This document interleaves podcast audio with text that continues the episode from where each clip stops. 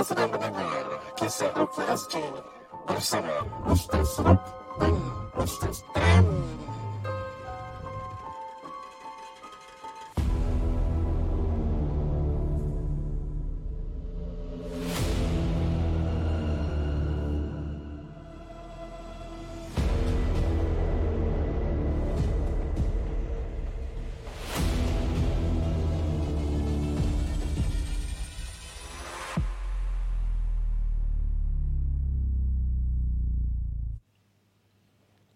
Assalamualaikum warahmatullahi taala wabarakatuh. Bersama saya Ustaz Ruk, Tamiho Hamzani, Riza Aidil. Anda sedang mendengar rancangan Kisah Ruqyah S G. Salah eh. Patut anda sedang mendengar apa?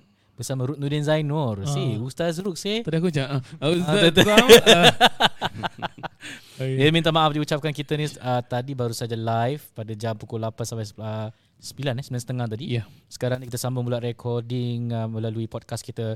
Yang ditaja pada hari ini adalah oleh Bibty Design. Eh. Terima kasih kepada jejaka-jejaka muda yang menjadi, kata orang tu, businessman lah dalam usaha hal perumahan dan, bukan perumahan, apa? Renovasi. Renovasi, renovasi perumahan. Ingat renovasi, ingat Bibty. Ingat renovasi, ingat Bibty. Ini dah macam kau tu. Para pendengar Kisah Dr. K G, insya-Allah pada hari ini ada tiga kongsi kisah yang akan disampaikan oleh saya dan juga dari dua jejaka uh, daripada Bibty Designs, dan insya-Allah episod ini juga kita akan uh, lampirkan beberapa reels yang kami akan uh, buat dan uh, akan upload melalui Instagram, insya-Allah. Jadi apa khabar Bibty Design, sihat? Sihat, alhamdulillah. So far Ustaz ada sihat. Renovate rumah Pontianak tak ada?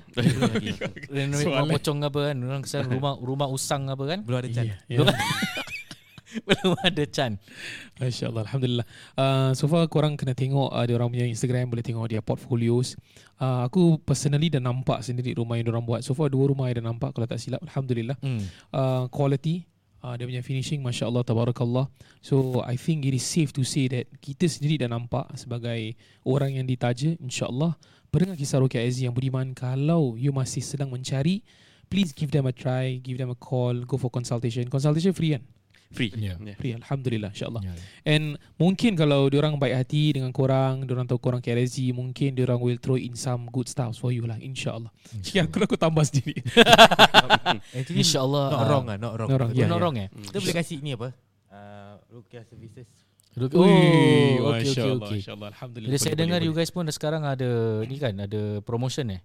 Ha. Ada promotion nanti insya-Allah pada pertengahan nanti. Uh, perbicaraan kita sementara lepas kita ceritakan satu kisah, kita akan dengarkan celoteh Bibty bersama Ustaz Tam dan kita dengarkan promosi yeah. yang ada untuk anda semua. Dari pendengar Kisah Dr. K G, sebelum kita mula, Ustaz Tam ni sebenarnya ada cerita yang dikongsi, kongsi pengalaman beliau eh.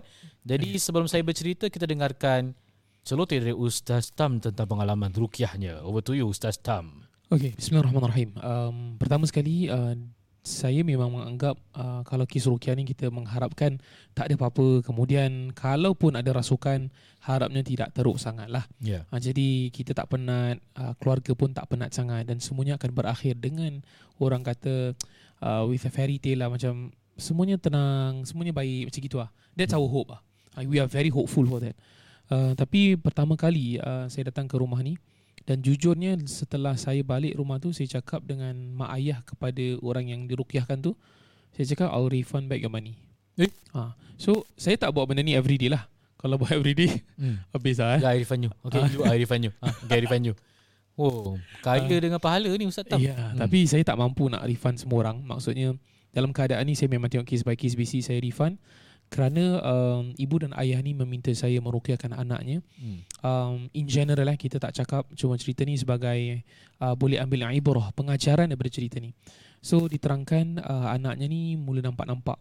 Ui. Okay, standard nampak-nampak. Dia rasa kemudian dia akan stay dekat tingkap dapur lama. Kemudian saya tanyalah beberapa soalan. Saya tanya juga kemudian uh, pattern tidurnya macam mana. Okay, dia kata alhamdulillah, okay Ustaz, tak ada masalah. Budak ni cakap. Kemudian makan, makan dah selera. Saya tanya kat rumah ni, you rasa selesa tak? Selesa? Okay, I'm fine. Jadi budak ni agak muda sedikit lah.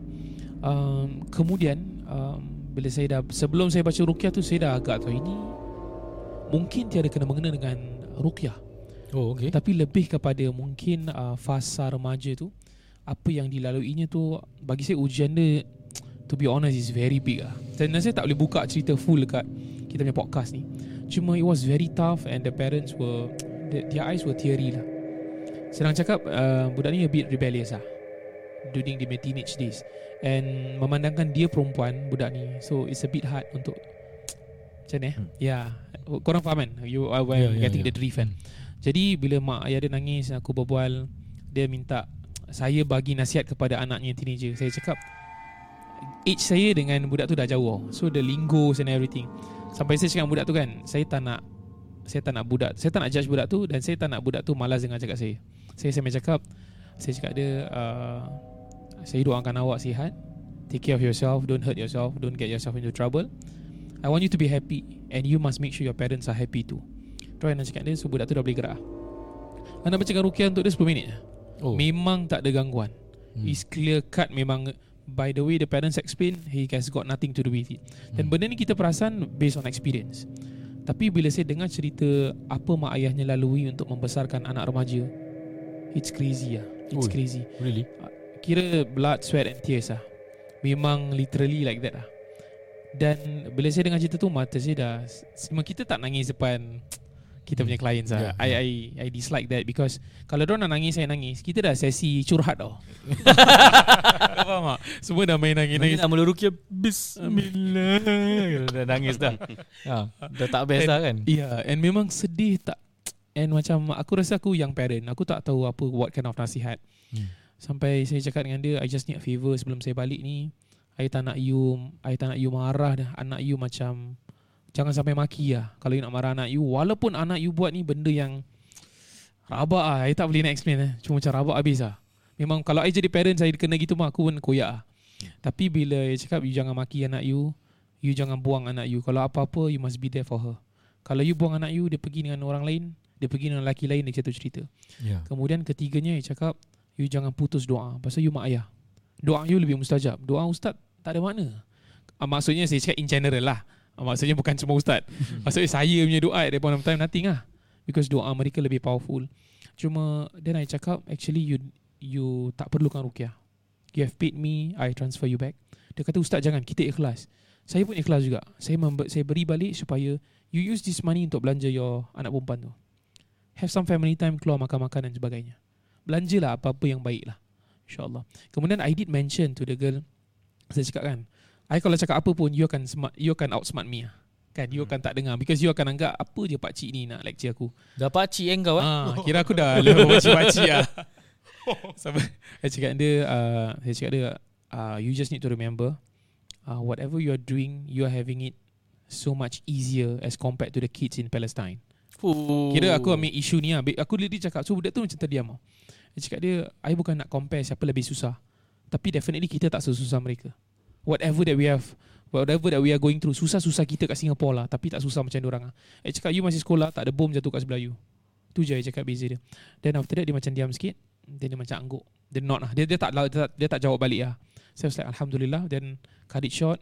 Bila aku balik, aku tak pernah rasa ruqyah tu, uh, memang aku terkesan sampai ke hari ni, because kita dah buat bertahun-tahun, selalu dengar jin, orang muntah lah, ni lah, yeah, yeah, yeah. merangkak terbalik lah.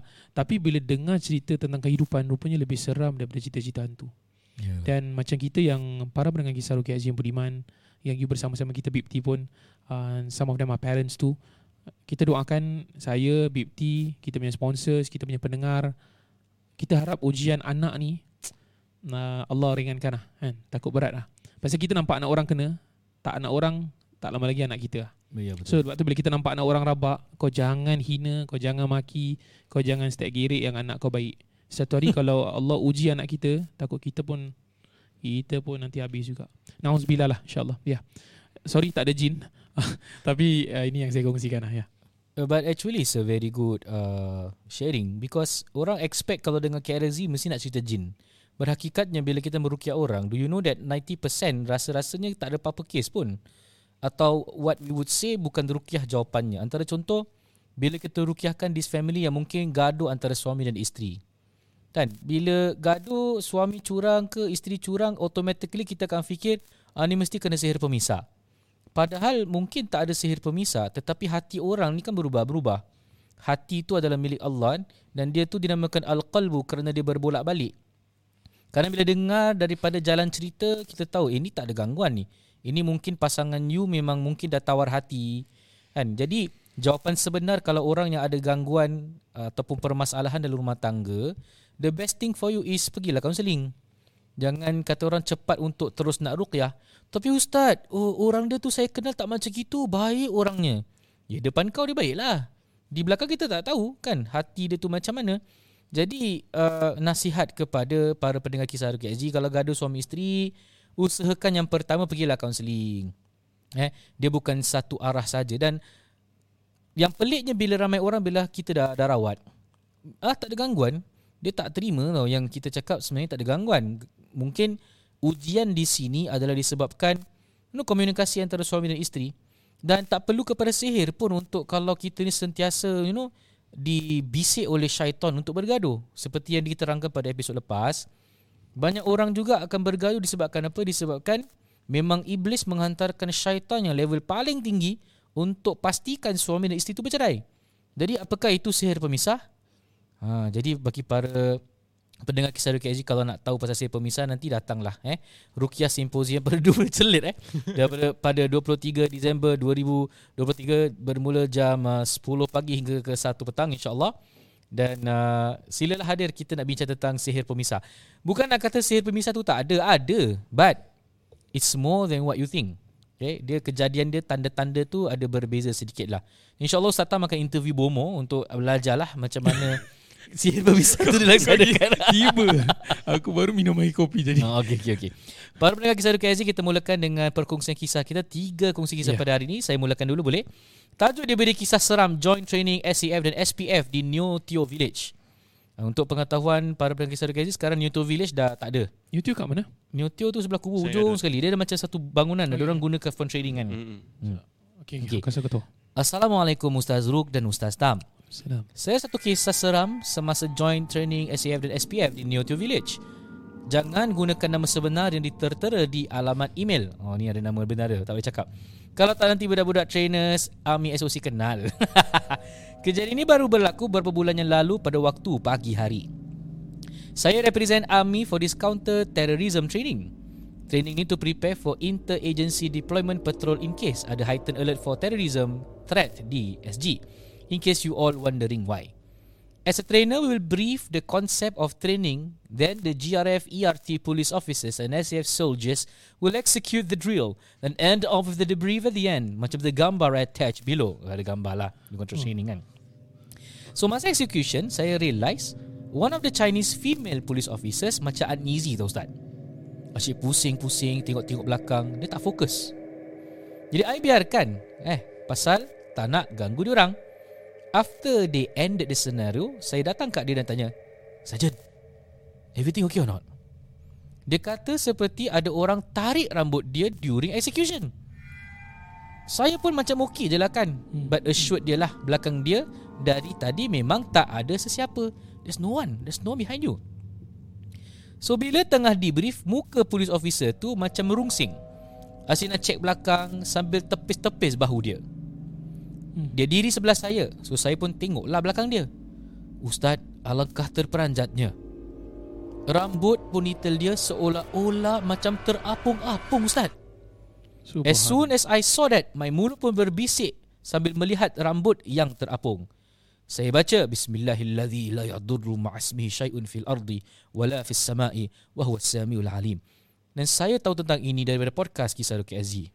Tak tak ini saya tambah-tambah eh. Kau tambah-tambah. Aku pun nak cakap Alhamdulillah. Bagus. Okay, okay. Ustaz, nak tahu tak apa yang berlaku? Tiba-tiba kepala dia seperti direntap dengan kuat. Ustaz, ramai pusing ke arah dia kerana dia terpekik dalam keadaan terperanjat. Saya pun bawa dia ke tepi. Dia dah macam nak panic attack Ustaz. Saya bacakan suratul Fatihah, ayatul kursi dengan tiga kul, tiup pada botol air. Kemudian saya beri dia untuk minum. Dan dia pada masa tu tak banyak soal. Disuruh minum dan lap mukanya dengan air tersebut. Lepas tu dia ada rasa tenang sikit. Dia tanya, kalau boleh excuse tak dari training ni? So okey lah, dia direhatkan dekat main shelter area ataupun so-called marketplace. Of course, memang ada kicau sikit lah. The S O C trainers tanyalah, eh what happened? Saya pun explain. Diorang pun cakap, ini tempat pun keras, nak buat apa? Lepas training saya balik rumah, hati tak tenang. Jadi kat kapak dah rasa pelik macam diperhatikan Ustaz. Waktu tu dah masuk maghrib. This time, saya dengar sesuatu Ustaz. Saya dengar macam heavy breathing, low growl, macam sesuatu yang marah.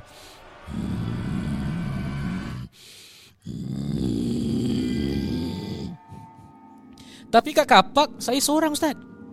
Teringat insiden tadi, saya detour pergi kedai makan berdekatan, kemudian baca lima doa. Takut nak balik dulu lah, kerana isteri saya baru bersalin. Selepas setengah jam dah rasa tenang, baru saya balik. Soalannya Ustaz, kalau berlakunya benda-benda seperti ini, am I doing the right thing? Betul, you are doing the right thing eh? Masa tu tak fikir banyak lah, tak kisah agama lah. Kita bacakan air dan kita berikan kepada dia. Anyway, saya ada banyak cerita lagi while serving as army regular, and ada some instances they affect keluarga saya, especially isteri saya yang baru bersalin anak pertama. Saya inclined to share more experience kalau berkesempatan. Boleh dipersilakan eh, bagi yang mendengar. Also, saya nak thank both of you. I follow your podcast from the start and the likes of Uh, okay. Alhamdulillah, all of your sharings and lessons membuatkan saya dekat dengan Islam. Saya dah mula baca Quran dan motivated to be a more responsible leader to my wife and kids, insya-Allah. Looking forward to your responses and you have my support always. Kiarazi family hashtag. Assalamualaikum Ustaz Ruk dan Ustaz Tam. Waalaikumsalam warahmatullahi wabarakatuh. Okay, Ustaz Tam, sila ulas. Okay, uh, sebagai uh, polis elit di Singapura. Ya amboi. Wah. Saya time N S saya beli makanan je. Saya food purchaser. Saya, saya tak elit langsung. Hmm. Okay, uh, jujurnya kalau tempat-tempat training ni, kalau kita pergi um, tak kisah you S A F ke, S C D F ke, S P F, kat mana-mana tempat training yang agak berjauhan sedikit dan tempatnya jarang orang pergi. Kadang-kadang kita ada training tempat sekolah-sekolah lama eh, bilik-bilik lama, kita training macam paintball shooting, pakai all those things lah. Uh, memang banyak gangguan kerana tempatnya banyak tempat-tempat yang kosong ataupun tempat yang jarang didiami. Kemudian tempatnya besar, lapang. Boleh jadi ada banyak gangguan. Uh, dan bila sahabat-sahabat kita yang di luar sana kena, kalau contohlah dia orang Islam, you boleh bantu. Eh, then and again, saya cakap kalau yang non-Muslim you nak bantu, you kena inform. You kena bagi tahu yang you pakai cara rawatan ruqyah, ikut cara Islam. Pasal kadang-kadang benda ni boleh jadi quite sensitive. Hmm. And in fact, um, benda ni benda-benda supernatural ni kadang-kadang uh, there, there's no clause to explain benda ni. So kalau you buat pelik-pelik, habis. Lagi-lagi kalau your colleague tu perempuan, uh, ni I'm talking about regulars eh, bukan N S F lah. So berhati-hati, walaupun you tahu ilmu ruqyah, you boleh bantu, cuba you kena assess the situation. um, Last but not least, saya nak cakap, bila you cakap you dah mula baca Al-Quran, dah mula solat semua, itu atas usaha you dan kerana Allah berikan hidayah pada you. Teruskan. Um, saya dengan Ustaz Ruk tak memainkan peranan apa-apa. Usaha tu you punya. Semoga Allah merahmati you and your family. Semoga anak-anak you nampak you sebagai uh, you and you are considered as an exemplary father. Amin ya rabbal alamin. Alamin. Baik, demikianlah kisah pertama dekat Neo Tiew tu. Memang seram eh, bayangkan eh. Kesian hmm. dia seorang wanita, dia pula dikacau pula tu. Rambut rambut dia tertarik-tarik dan bukan dia seorang rasa, dia nampak juga daripada orang eh, bergerak sendiri, Pak. Angin tu. Gangguan. Taklah gurau-gurau. Okey, jadi demikianlah kisah yang pertama. Baik, uh, kita teruskan dengan kisah yang kedua. Kemudian kita beri arah beri arah pula. Beri laluan untuk celoteh renovasi bersama uh, tim Bibty dan uh, kita akhir dengan kongsi kisah yang ketiga. Kisah yang kedua, kisah seram sekolah. Siapa nama? Uh, Reza Reza. Okey, dipersilakan Reza. Okay. Reza pula. Reza. Reza. Ya. Okay. Saya mulakan eh. Assalamualaikum Ustaz Ruk, Ustaz Tam dan keluarga K R S G. Waalaikumsalam. Saya Kak N M. Uh, N M tu nama short form dia lah. Hmm. Okay. Saya ingin berkongsi kisah seram semasa saya bekerja di sebuah institut di Clementi. Kejadian itu berlaku pada pukul lapan sepuluh malam di tandas handicap selepas saya habis bekerja. Ui. Ketika saya sedang basuh tangan di sinki, saya terlihat di sebelah kanan saya di satu sudut ada susuk tubuh seorang budak perempuan berbaju putih dengan rambutnya menutup wajahnya. Ya Allah. Berdiri menunduk ke bawah. Pada pandangan saya, budak itu berbangsa Tionghoa dan sangat sedih. Abang Siti umur apa dah? Cina. Oh, okey. Pada waktu itu, saya rasa keliru. Apa yang saya nampak itu benar atau khayalan saja. Saya tak fikir banyak. Saya teruskan basuh tangan dan gegas keluar dari tandas itu. Dalam perjalanan di stesen bas, ketika saya lalu di hadapan sebuah kuil dan sebatang pokok besar, tiba-tiba badan saya raja, rasa sejuk sekali. Saya menggigil dan jantung saya berdegup cepat. Ui. Pada waktu itu, saya lupa macam mana nak baca ayat kursi. Padahal saya lazim membacanya. Saya teruskan perjalanan saya pulang ke rumah. Dalam M R T, saya rasa macam nak nangis. Badan saya rasa sejuk. Dada saya rasa ketat dan sakit. Saya masih tak dapat baca ayat kursi. Sampai di M R T, kat East Side lah kan. Oh, East Side. Ha, East Side lah. Kaki saya rasa lemah. Saya terus tahan teksi untuk pulang ke rumah.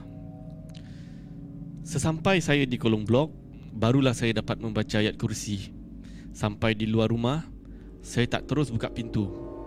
Saya diri sebentar, baca ayat kursi tiga kali dan selepas itu buka pintu dengan membaca ta'awudz.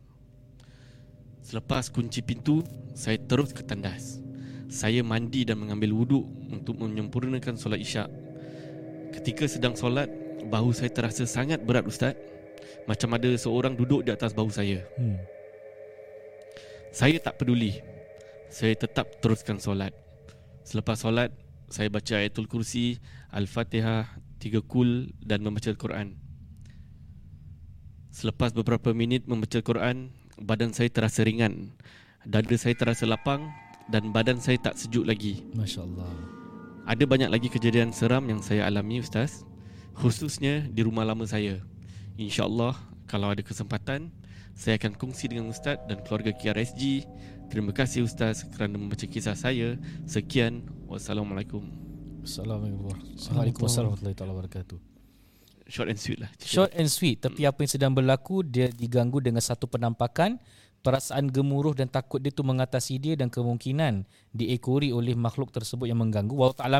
Ini hanya sekadar pandangan, belum betul. Kalau yang tahu betul hanyalah Allah Subhanahu Wa Taala.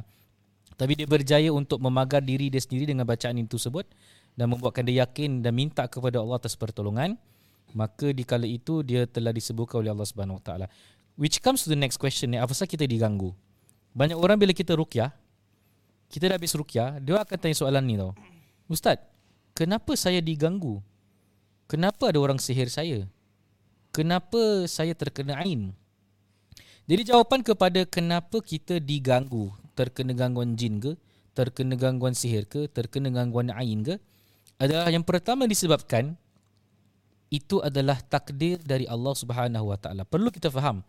Bermakna bila kita diuji, Allah sedang menaikkan martabat kita, mengampunkan dosa-dosa kita, menambahkan pahala-pahala kita. Jadi cinta dan kasih sayang Allah tu dalam keadaan kalau kita diuji kita sabar, maka ganjarannya adalah sangat-sangat besar. Itu essence pertama yang perlu kita fahamkan kepada mereka-mereka yang menjalani ruqyah. Bahawasanya bila diuji adalah satu rahmah. Simple. Para nabi yang dijanjikan syurga pun tetap diuji. Dah confirm masuk syurga tu, tetap Allah uji. Jadi ujian ni ada satu benda yang menaikkan martabat kita. Jawapan kedua, kenapa kita diuji, ha, diganggu jin lah, disihir lah, terkena gangguan ain lah, adalah disebabkan apa tahu? Ha, kerana mungkin perisai kita lemah. Maksud perisai lemah tu apa? Mungkin amalan kita kurang tepat, kurang kuat, kurang banyak. Mungkin solat kita lopong-lopong. Mungkin solat sunat kita belum laksanakan. Mungkin kita tak pandai lagi membaca Al-Quran. Mungkin kita meletakkan pengharapan kepada perawat untuk baik, tapi sebenarnya yang membaikkan adalah Allah Subhanahu Wa Taala. Ada juga cakap, Ustaz saya dah penat baca Quran, penat saya self ruqyah sama je. Ha, di situ Allah uji bab kesabaran. Macam mana nak tahu kalau orang tu sabar kalau kita tidak diuji, kan? Macam mana nak tahu orang tu bukan pemarah? Macam mana nak tahu orang tu penyabar kalau tak ada benda-benda yang membuatkan dia marah? Jadi itu semua adalah kata orang tu pembersihan hati. Eh, ujian ini adalah pembersihan hati. Okay, tiba-tiba aku macam berbual macam Ustaz serius sangat pula eh. Ha, tak ada pasal nak konten yeah. reels. Jadi Semua orang asyik nak dengar hantu baru nak like kan. Jadi kita cerita nasihat-nasihat gini, semoga ada like lah. Yeah. And okay, boleh tambah kalau penyucian. Tak boleh. Boleh lah. Boleh, boleh, boleh. Terus tersegar sikit eh. Yeah. Uh, apa ni uh, di antaranya kalau penyucian hati ni, para ulama menerangkan, ulama yang mutabar diterangkan kalau kita nak bersihkan hati sebut dengan istighfar. Betul. Astaghfirullahalazim, astaghfirullah boleh. Uh, apa-apa yang berkenaan dengan istighfar membersihkan hati. Kemudian uh, para ulama kata dah bersihkan hati macam mana nak doa mustajab, banyakkan zikir, zikrullah. Betul. Bila kita dekat dengan Allah, doa banyak sedang Allah kabulkan ataupun Allah mustajabkan atau Allah beri ijabah, jawapan. Uh, itu cara para ulama terangkan. Bersihkan hati, banyak zikir, minta apa yang kita nak. Ya. Yeah. Yeah. Para pendengar kisah Roki Azzi, sebelum kita langsungkan dengan kisah kongsi kisah yang terakhir, kita beri ruang kepada Ustaz Tam dan Bibty mengenai mengenai colote renovasi rumah. Sekali lagi, ingat renovasi, ingat Bibty, ingat renovasi, ingat Bibty. Sudah ketawa. Okay, let's go. Okay, bismillahirrahmanirrahim. Assalamualaikum. Uh, terima kasih Bibty Design kerana sudi menaja kisah Roki Azzi's podcast. Alhamdulillah mereka dah bersama kita beberapa bulan. Uh, kita dengar good feedbacks from our clients yang dah engage mereka. Uh, bagi siapa yang masih tak yakin, sekarang you dah yakin kerana ada beberapa orang yang dah bersama-sama mereka. Check out their portfolios, they are very friendly, they are very young, they are very driven, they will make time for you insyaAllah. So kalau let's say your project dengan diorang, diorang ada team. So contoh dua orang akan handle uh, dua uh, uh, interior designer, dua I D akan jaga your place, not one but two. So setiap project dua-dua-dua eh, korang move yes, into eh, I perasan uh, kemudian whatever that you need ataupun whatever that you want. Uh, you want ni kena tambah biasanya lah. Whatever you need, diorang ada package. So I did ask them about uh, resale packages, B T O packages. I, I tengok lah macam company-company Cina kat luar, diorang ada macam these B T O packages. So I did ask them juga, korang pun ada juga eh? Yeah, we do have. So uh, aku curious. So bila diorang numbers diorang selalu macam uh, contoh berapa eh? ten, eight, eight, eight kan? twelve, eight, eight, thirteen, eight, eight, eight Uh, eight, eight, eight tu ikut memang... What ah? Oh, okay. Okay, okay. Kira macam, okay, okay, faham, faham. Tapi uh, price tu will change bila kita tambah benda. Yes. Is it just as simple as that ataupun okay, so what would you offer? Okay, for like example package right. So package tu is normally uh, enough for you to move in punya condition tau. Okay. So let's say you nak tambah benda, that one is under alakat lah. Under uh, additional. Tambahan lah. Yes. So package is actually enough untuk for you to move in lah. Tapi benda tambah-tambah is, that one is under additional lah. Hmm.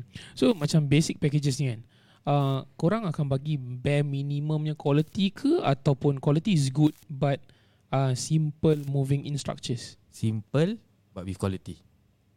Okay, baik. Hmm. Tapi orang kata quality akan mahal kan? So will that change the price? And that's why the price is like that lah. Kita oh, dah okay, okay. kita dah study the price. That's why we give the package. Like. Uh-huh. Okay. Simple jawapan dia. Okay, betul. Kalau uh, Reza, what uh, Bibty has to offer untuk contohlah kita yang baru-baru B T O ni, kita tak tahu banyak. Uh, kita pun ada ideas tapi kita tak sure kalau kita engage I D terlalu mahal. So kita nak ambil packages ni cuma nak uh, with a bit with a bit of twist. Mm-hmm. Can you cater? So like for us eh, uh, normally is best eh macam we receive a lot of macam D M ni semua orang tanya uh, how much eh kalau let's say kita ambil satu unit lah. Kita just talk about yeah. Okay, I punya rumah forum B T O, how much you guys charge? So technically that kind of soalan is terlalu general. So that's Usha. why it's best for you guys to meet us personally. And it's non-obligation lah. Meaning kita uh, we don't charge for consultation pun. Yeah, so just jumpa kita. Then with your floor plan ni semua, then that's where kita boleh discuss lagi in depth, lagi better. Pasal Uh, the thing is why jumpa is much more better as compared to kalau nak discuss over WhatsApp ke apa. Huh? Uh, kita punya phone sendiri pun busy juga. So when we get to meet uh, is one hundred percent eh, kita will focus with you guys, then kita boleh bincangkan lagi senang. Uh, yeah. Macam benda-benda panjang semua instead of kalau kita nak type kat dalam Instagram ke atau email whatever. Boleh tanya uh, direct lah eh. Uh, tanya direct, terus kita boleh jawab direct lagi better. So with that also, like to answer about the packages ni benda, we do have packages for all uh, resale dengan B T O houses. Then like macam apa tadi earlier on Ideal mention yang is a move-in condition, bermaksud our packages does cover macam dapur, then uh, almari kat master bedroom, all this lah. So more than that is what he meant by uh, alakat atau additional. It will be because is the thing that they want. Uh, bermaksud uh-huh. kalau diorang nak main design ke apa, then will be separate lah. Uh, macam itu. Okay, contoh kan uh, Uh, ni ni aku banyak dengar jujur eh, because I, I have many uh, I D yang kawan-kawan yang buat I D lah. Cuma korang yang sponsor, masya-Allah. Okay. Uh, so uh, diorang ada cakap macam kadang-kadang uh, I dengar kawan-kawan yang bukan dalam I D, diorang nak engage I D. Diorang ada design diorang tapi I D tak suka. I D kata macam this will not look good on my portfolio lah. Macam kau punya tak cantik, I D punya I D lagi cantik. So kalau that thing were to happen cik, what will you do? Like for us, uh, honestly, macam okay, some client memang they datang jumpa kita pun dorang have their own specific design yang oh, dorang pelik-pelik nak. Pelik-pelik punya, pelik-pelik. Uh, of course, the reason why korang jumpa kita pun is korang need kita punya advice. So first of all, kita tengok whether is it practical. Kalau okay, aesthetic wise, practical dengan aesthetic is two different topic tau. Functionality. So uh, functional dengan whether is it tak functional. So kita will tell them, kira-kira kita will advise them macam gini sekian-sekian.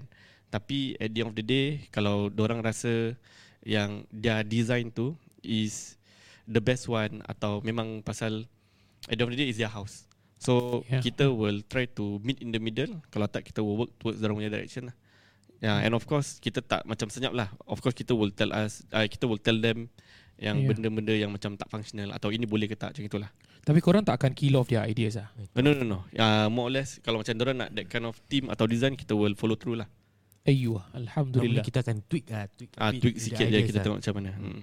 Yeah. So benda tu boleh boleh negotiate lah, yeah, maksudnya. Yeah, of course. Uh-huh. Uh, but ultimatum, Bibty Design punya clients punya ideas lah. Cuma korang uh, yes. just uh, yeah. advise accordingly, mm-hmm, betul? Unless kalau diorang tak ada idea langsung, then it will be from us lah. Tapi ada yang datang dengan lagi style-style idea, idea. Mm. Yang kita kadang-kadang sendiri pun tak terfikir, and kita belajar, and you, you guys deliver lah. Yes, yes. Alhamdulillah. Tapi kalau contoh diorang minta banyak sangat over budget, korang pun akan be very honest lah. uh, Normally we will do, we will do the scheming method lah. So apa tu? So normally, because sometimes they don't know the price. Kalau nak bikin ni, bikin ni berapa. So we just give them the all in. From there, kita tengok diorang punya how much they are looking at. Then baru hmm. kita scheme. Okay, so with this amount you're looking at, you boleh bikin this much. Oh, okay, okay, faham. So macam maksud the scheming method tu is normally kita will go for higher punya quality dengan material. Ah, uh, so hmm. macam diorang tengok, so at least diorang punya option is not much. Eh, diorang punya option is much more. So understand, then after that slowly kita will work towards diorang punya budget lah. Ah, uh, macam gitu. Okay, last question ni datang daripada saya. Ini tak ada kena-mengena dengan orang tanya. Ah, uh, I perasan kan kalau almari orang kan nanti diorang macam overlay dengan diorang akan letak color-color kan, mm, laminate. So, laminate kan.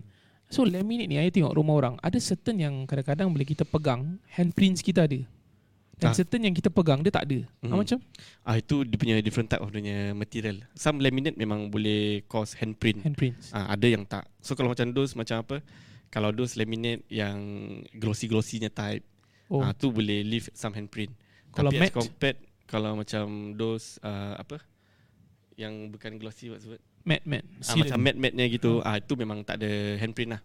Tapi I tengok ada yang uh, ada yang matte pun masih boleh ada handprint. Is it means is low quality?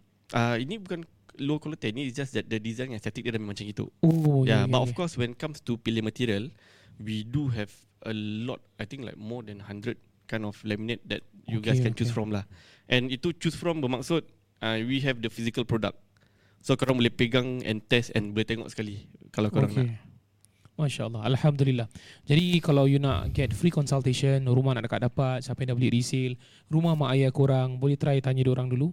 uh, Jangan segan-segan, and always kena tanya. Kalau you tak tanya, you tak tahu. Kalau assumption is always not good. mm-hmm. Dan since korang dah dengar suara diorang berbulan-bulan, give it a try. And I always believe in an ecosystem.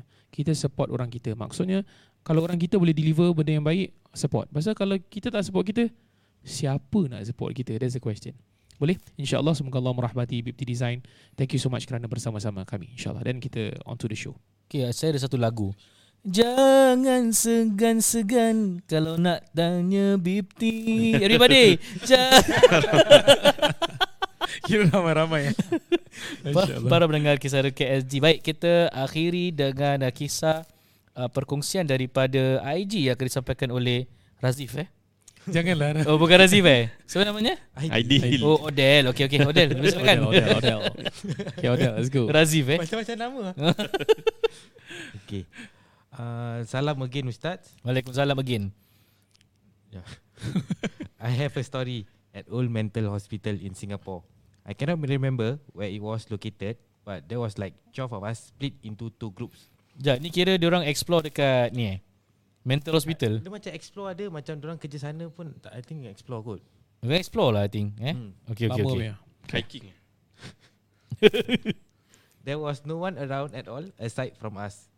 Two of my friends saw a kakak flying right about when we were about to enter the premises. Mak, oi. Then, pasu bunga melayang from the top floor and almost hit one of my friend. Nasib tak gol. Situ. We thought another group of friends were playing a joke on us, but we met them right after the incident. We tengok atas the whole area, corridor, et cetera is macam kena pagar. So who threw down the pasu bunga remains a mystery. Lepas tu, I always kena batu kecil-kecil macam orang lempar-lempar from behind. Why? I have another story about the things I brought home and ganggu my nenek. E. Maybe I can story for another time. If you share the story, just make me anon. Yeah, call me M J also can. Okay, anonymous. Ayuh. Cerita yang pendek tapi bermakna dia ni pergi explore, betul? Hmm. Bila dia pergi explore, dia masuk tempat tu, dia nampak kakak terbang. Yes. Korang imagine kalau tengah jalan, boom, kakak dia, terbang. Ini cerita kira kan terus climax lah. Terus climax, dia tak ada macam, dia tak ada, dia tak ada ah, intro, dia tak ada pertengahan, ah, last tau. Dia terus, ah, betul. Oh. Dia. dia macam gini, macam, okay, uh, saya nak cerita, saya nak kongsi dengan awak. Saya jalan lah, ada perut tak terbang. Dah. Tak ada build up, dia terus tak ada fikir sih.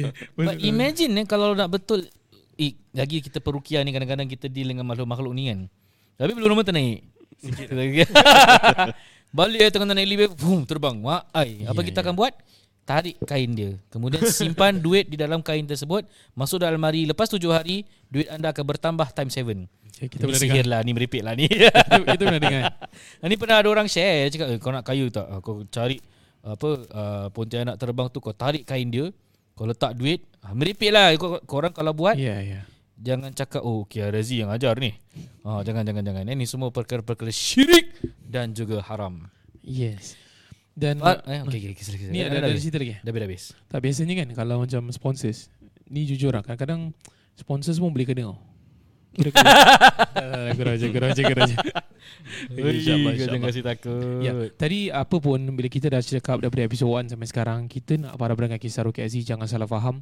Jangan anggap ni sebagai satu entertainment cerita-cerita hantu untuk korang takut-takutkan diri, untuk korang feeling-feeling takut, kemudian iman berkurangan apabila dengar cerita-cerita hantu ni. Kalau boleh kita tak nak sampai ke situ. Bila kita bagi tahu cerita-cerita ni, at least you have been prompted. You dah dengar banyak kali sampai benda ni terlalu lazim. Benda ni you dah biasa dengar sampai hilang ketakutan tu. Kemudian kuatkan amalan dan kemudian kongsikan ilmu ini kepada orang lain. So siapa yang mendengar kisah Roki Azzi beriman daripada first sampai sekarang, by right insyaAllah you dah tahu most of the ayat-ayat. Mungkin ada yang dah pernah amalkan ruqyah syar'iyah, dan ada yang juga orang kata dah tahu dah ilmu A to Z, insyaAllah. Sekurang-kurangnya basic dah ada dalam tangan. Jadi kalau ilmu yang dah ada tu, jangan segan-segan kongsikan kepada orang ramai. Kerana di Singapura ni, eh, we are not talking about some other countries, masih banyak amalan-amalan khurafat ataupun amalan-amalan ruqyah syirkiyah masih berleluasa. Dan diorang akan cakap, diorang, dia will use the banner ini ruqyah, ini rawatan, dan ini tradisi. Nanti sampailah satu level diorang akan cakap kita tak payah baca Quran, lambat. Ah, ha, start. The moment dia cakap that word, you cancel that person. Doesn't matter dia ustaz tak ustaz ke siapa, dia tak nak pakai Quran, dia tak nak pakai doa-doa yang warid daripada Rasulullah sallallahu alaihi wasallam, tinggalkan mereka. Boleh? Ya. Yeah. Tadi bila cakap jangan buat ini, jangan buat gitu, jangan segan-segan kalau nak contact Bibty. Para pendengar kisah Roki Azzi, kita telah pun sampai ke penghujung acara. Uh, Ustaz Tam ada buat I G uh, ummi dot travel. Jangan lupa uh, like kita, dia punya uh, I G wajib eh. Dan insyaAllah pada bulan dua belas uh, Ruqyah Simposium yang ketiga uh, dikelolotkan oleh uh, khidmat Alarkand dengan tajuk uh, Sihir Pemisah. Uh, panelis adalah saya dengan Ustaz Tam dan juga Ustazah Zalina Musfira dan Encik Khair. Tiket hanya bayarin tiga puluh guys, tiga puluh tiket sahaja masih ada eh? Jadi yeah, siapa cepat dia dapat. Dan semoga kita meraih manfaat pada hari tersebut. Dan jangan nak share. Boleh kejap eh uh, saya baru dari saudagar jual baju lah guys. Ayuh. Jadi support-support lah eh, baju smart kurta. Sila like I G saya khidmat Alarkand ataupun Alarkand Atelier. Alarkand A L A R K A N Atelier A T E L I E R. Sekarang Sekarang Sekarang like sekarang, saya tunggu. Oh, tak ini nak, macam tak, servis andaman eh, Atelier Atelier oh, Atelier okay. is actually is like a working studio lah for uh, creations lah, macam gitu eh. Eh yeah. Kenal je tu. Okay, para pendengar Kisah Roki, Ustaz Tam last uh, nak cakap terima kasih kepada penaja kami bibty dot design. uh, Jangan lupa follow dia I G B I B T Y dot design. hmm. You boleh follow dia I G to see their portfolios. Tengok-tengok dulu. Kalau ada yang design dah berkenan kat I G tu, korang pergi D M diorang, InsyaAllah. Ingat renovasi, ingat Bibty, ingat renovasi, ingat Bibty. Kau ini dah macam kau tahu solat tarawih kau tak? Kau kena buat video macam gitulah. Solat tarawih punya ramai-ramai, ingat renovasi, ingat Bibty. Ya, boleh ramai-ramai. Ha, yalah. Okay, macam nice. Nak pergi semen tarawih gitu kan. Where sekian saya daripada Sairul Nurdin Zainul, Tamiho Hamzani, Reza Aidil. Sekian dari Taufik Hidayah. Wassalamualaikum warahmatullahi taala wabarakatuh. Ingat renovasi, ingat Bibty. Okey.